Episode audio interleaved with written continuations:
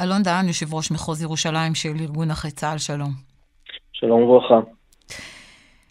תכננתי לדבר איתך, אבל אני ממש מתקשה לדבר אחרי הדברים האלה ששמענו שם בבית החולים. אתה מכיר את איציק אישית? כן, כן. אתמול, כשאתה שומע על האירוע הזה, וכשמפרסמים שמדובר באיציק, ספר מה עבר עליך. אה, אני חייב לומר שזה כאב עצום, עצום. ולא שהייתי יכול לומר את זה לפני, אבל בדיעבד כשאני חושב על זה, אה, קשה לומר שזה לא, ש, שהכתובת לא הייתה על הקיר, וקשה להיות מופתעים שזה קרה דווקא לאיציק. באמת, אדם שכשהוא נכנס למשרד אלינו היה, הוא באמת בא כבוי, גוש של צער וכאב, של תחושת תסכול ואי צדק. של תחושת עוול נוראית של אדם שהלך והיה לוחם ונתן את, ה, את הנשמה ואת הלב למעננו, וחזר משם מהקרב הנורא בסג'איה עם, אה, עם פציעה נפשית קשה מאוד, כאשר אה, משרד הביטחון בוועדות הרפואיות אה, ממש מתקשה לגלות איזושהי מידה של מילא חמלה וצדק, אבל אפילו אמת.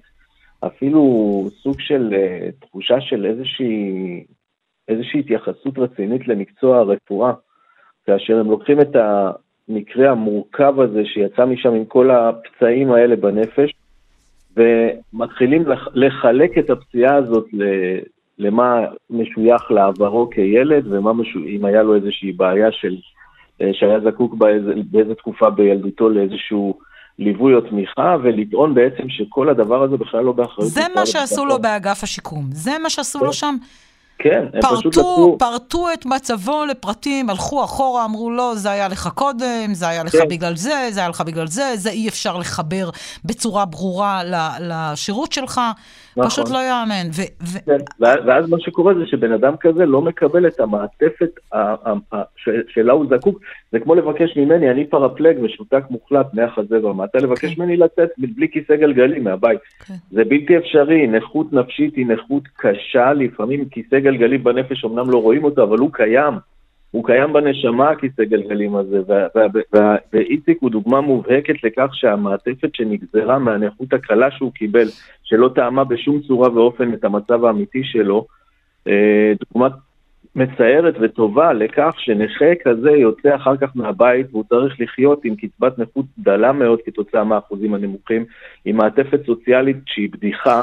לעומת הצרכים האמיתיים שלו, כאשר אני מדבר על בן אדם שכשהוא נכנס בסופר וצריך לדבר עם הקופאית, הוא, הוא מתמלא בחרדות ובהזעה וברעידות בגוף ונכנס למתחים נוראים, או, או עם, עם, ה, עם הבנקאי בבנק, או, או, או לבוא אפילו למשרדי הארגון לפעמים ולבקש איזשהו, איזושהי עזרה במשהו. זה בן אדם שהיה, סחב איתו פציעה קשה שהייתה מחייבת סיוע איש שלא הצליח להחזיק מקום עבודה כמו שצריך בגלל הקשיים שלו, הם ציפו ממנו שמה, שהוא ילך יעשה ראיונות עבודה ויעבוד וילך...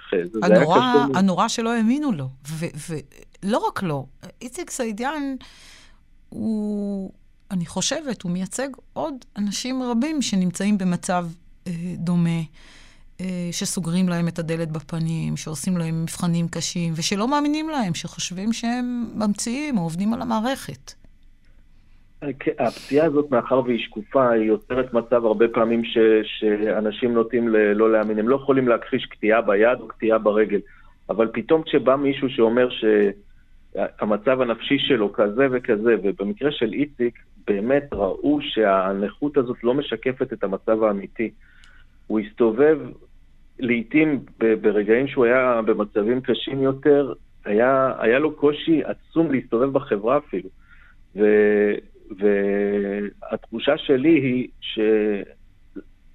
שאיציק שילם מחיר יקר גם בחיים שלו וגם בצורה שבה הוא בחר לקח, ככה ל, ל, ל, לעשות את המעשה הקשה הזה, שאנחנו כולנו מקווים שהוא יצא ממנו, mm. אבל המשמעות של זה היא סטירת לחי לחברה כולה, לא רק לאגף השיקום. היא סטירת לחי לחברה שלמה שצריכה לדעת שכשאנחנו שולחים את היקר לנו מכל, את הילדים שלנו, אני היום אבא לחייל קרבי, כן. אם אני חושב שחס וחלילה קורה לו משהו ובגלל שהוא לקח רטלין בגיל 12 מישהו בעתיד חס ושלום לא יתייחס ברצינות לפציעה שלו, זה פגיעה משמעותית בחוסן הלאומי שלנו. זה פגיעה משמעותית ביכולת שלנו לבקש מההורים לשלוח עוד ועוד חיילים ליחידות קרביות כדי לצאת ולהגן עלינו. כל קיומנו תלוי בחייל הזה. אם אנחנו לא נדע שהחיבוק הזה שאנחנו חייבים לו, חייבים לו כחברה וחייבים לו כאגף שיקום, זה משהו שחייב להיות מתוקן, אנחנו בצרה צרורה. שמעת. את הרעיון שהיה לפניך? יצא לך לשמוע? חלקו. את כן. מנכ"ל משרד הביטחון, אמיר אשל, מפקד חיל האוויר, אמר, אני לוקח את האחריות על עצמי. השאלה, עד כמה שמעת כבר הבטחות מהסוג הזה, וגם את ראש הממשלה שמענו מבטיח הבטחות, ו... אתה יודע, תמיד לקראת יום הזיכרון, שיש איזה אירוע מטלטל כמו האירוע הזה, אז מבטיחים לעשות בדק בית. אה, ועד כמה באמת יש שינויים, כמו שאתה רואה בתפקיד שלך, אה, בתוך האגף הזה, אה, ביחס שמקבלים הנכים? אני חייב לומר, במקרה הזה אני מעדיף להיות ממוקד בעניין של הוועדות הרפואיות, כי משם נגזר הכל. אם נכה יוצא מהוועדה הרפואית עם 25% נכות, כאשר בפועל יש לו נכות נפשית שיכולה להיות שקולה ל-100% נכות, אז זה אומר שהוא לא מקבל מהאגף, גם אם הם ירצו לתת לו יותר, הם לא יכולים לתת לו יותר. אבל יש לנו דוחות על גבי דוחות של מבקר המדינה. יש לנו את דוח אייל בן ראובן. כן, שהזכרנו לנו... אותו. כן. כן, יש לנו... שמתמודד יש לנו... אגב עכשיו לתפקיד, אה, לתפקיד ראש האגף השיקום. אה, כן. ניגש למכרז כן. בעצמו. נכון, זו הסיבה שהוא לא רצה להתראיין היום, אנחנו רצינו מאוד לדבר איתו, אבל הוא חשב שזה לא יהיה נכון דווקא בגלל שהוא ניגש למכרז. יש דוחות, כמו שאתה אומר, חמורים מאוד. מה הדברים שצריכים לשנות שם בוועדת הרפואיות? אה, קודם כל, חייבים לשנות את המצב הזה שבו אותם אנשים עוסקים בדבר הזה כבר 40 שנה. אין מה לעשות, אנשים שרואים את אותם אנשים כבר 40 שנה, לעיתים גס ליבם בחומר האנושי שבא לפניהם, והם מתחילים להרגיש שאולי פה אנחנו עובדים עליהם ושם אנחנו, וכל פעם אנחנו חשודים על האמת, כאילו למישהו יש איזה תחביב לבוא ולייצר לעצמו נכויות בשביל, אה, בשביל להשיג משהו. גם אם יש 1.5% כאלה של טרמפיסטים, אי אפשר לקחת את כולנו ולשים אותנו בני ערובה בידיים של ה-1.5% האלה. התחושה שלי שבמקרים האלה, אם תהיה קצת יותר רחבות לב, אם, תה, אם ייקחו את, ה, את המסקנות של, אה, של ועדת בן ראובן, שהייתה ועדה באמת שהביאה רעיונות יפים שהם ברי יישום, ולא כולם דורשים הרבה תקציב. לא כולם דורשים הרבה תקציב, וחלק מהתקציבים אפשר למצוא בתוך המערכת עצמה על ידי שינויים פנימיים.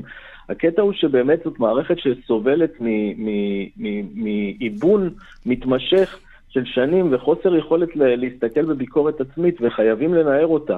יכול להיות שמה שיצחק עשה, הצד המתוק שיצא מתוך העז הזה, אם אפשר להגיד ככה, זה שאולי הוא נתן סטירת לחי לכולנו להתעורר ולהבין כן. שיש הרבה אנשים שאולי לא ישרפו את עצמם ב- ב- ב- מול המשרדים בפתח תקווה, אבל זה לא אומר שהם לא הגיעו עד סף הדבר הזה, ולהביא אנשים עד סף הדבר הזה ולמצב נפשי כזה, אחרי מה שהם עברו, הרי למען השם, מדובר פה בחיילי צה"ל, זה סמל לאומי, זה לא איזה מישהו שהחליק באמבטיה. זה אדם שהיה בקרב קשה וחווה חוויות שהחברים הכי טובים שלו נהרגו לנגד עיניו. אני לא רוצה אפילו לחשוב איך הוא הרגיש שבאו ואמרו לו שזה אה, חלק מזה, זה בגלל שהוא בגיל ילדות, היה לו בעיה עם היועצת של בית ספר, כאילו באמת. זה כל מה שהוא היה צריך זה חיבוק. בדיוק, כן. בדיוק. אני זוכר שהוא בא למשרד והיה במצב כזה קשה, והיה לו קשה ל- ל- אפילו להגיש את הבקשה, וקראו לי החוצה לראות מה קורה פה וזה, אני יצאתי, הסתכלתי עליו, ואני הבנתי שהדרך שלי להגיע ליצחק זה רק לחבק אותו. ואני באתי וחיבקתי אותו, ואני זוכר, הוא פשוט לא יכול היה להשתחרר מזה. זה היה בן אדם שהיה צמא לתחושה שמישהו יסתכל עליו ויראה את יצחק. יראה את יצחק, יראה את הבן אדם, יראה את הסבל שלו, יראה את הצער שלו, יבין לליבו, ולא יהיה שיפוטי כלפיו. והתחושה שלי הייתה שהוא הרגיש נורא, הוא הרגיש נורא, הוא הרגיש פגוע. הוא הרגיש נורא. אני חייב לומר שבתוך המערכת לפעמים יש אנשים שהם באמת מנסים לעזור והכול, אבל אתם חייבים להבין, המשמעות של, ה, של ההכרה הלקויה ושל הדברים האלה יכולה ליצור אצל, אצל אנשים תגובות קשות מאוד, ובסופו של דבר חוסר טיפול וחוסר אה, מענה נכון למקרה הספציפי כתוצאה מאבחון לקוי של הוועדות, יוצר מצב שהתוצאה שלו הטראגית בקצה הקיצוני שלה מונחת לפנינו והיא חייבת להיות קריאת השכמה לכולנו. אלון דהן, יושב ראש מחוז ירושלים של ארגון נכי צה"ל, תודה רבה לך.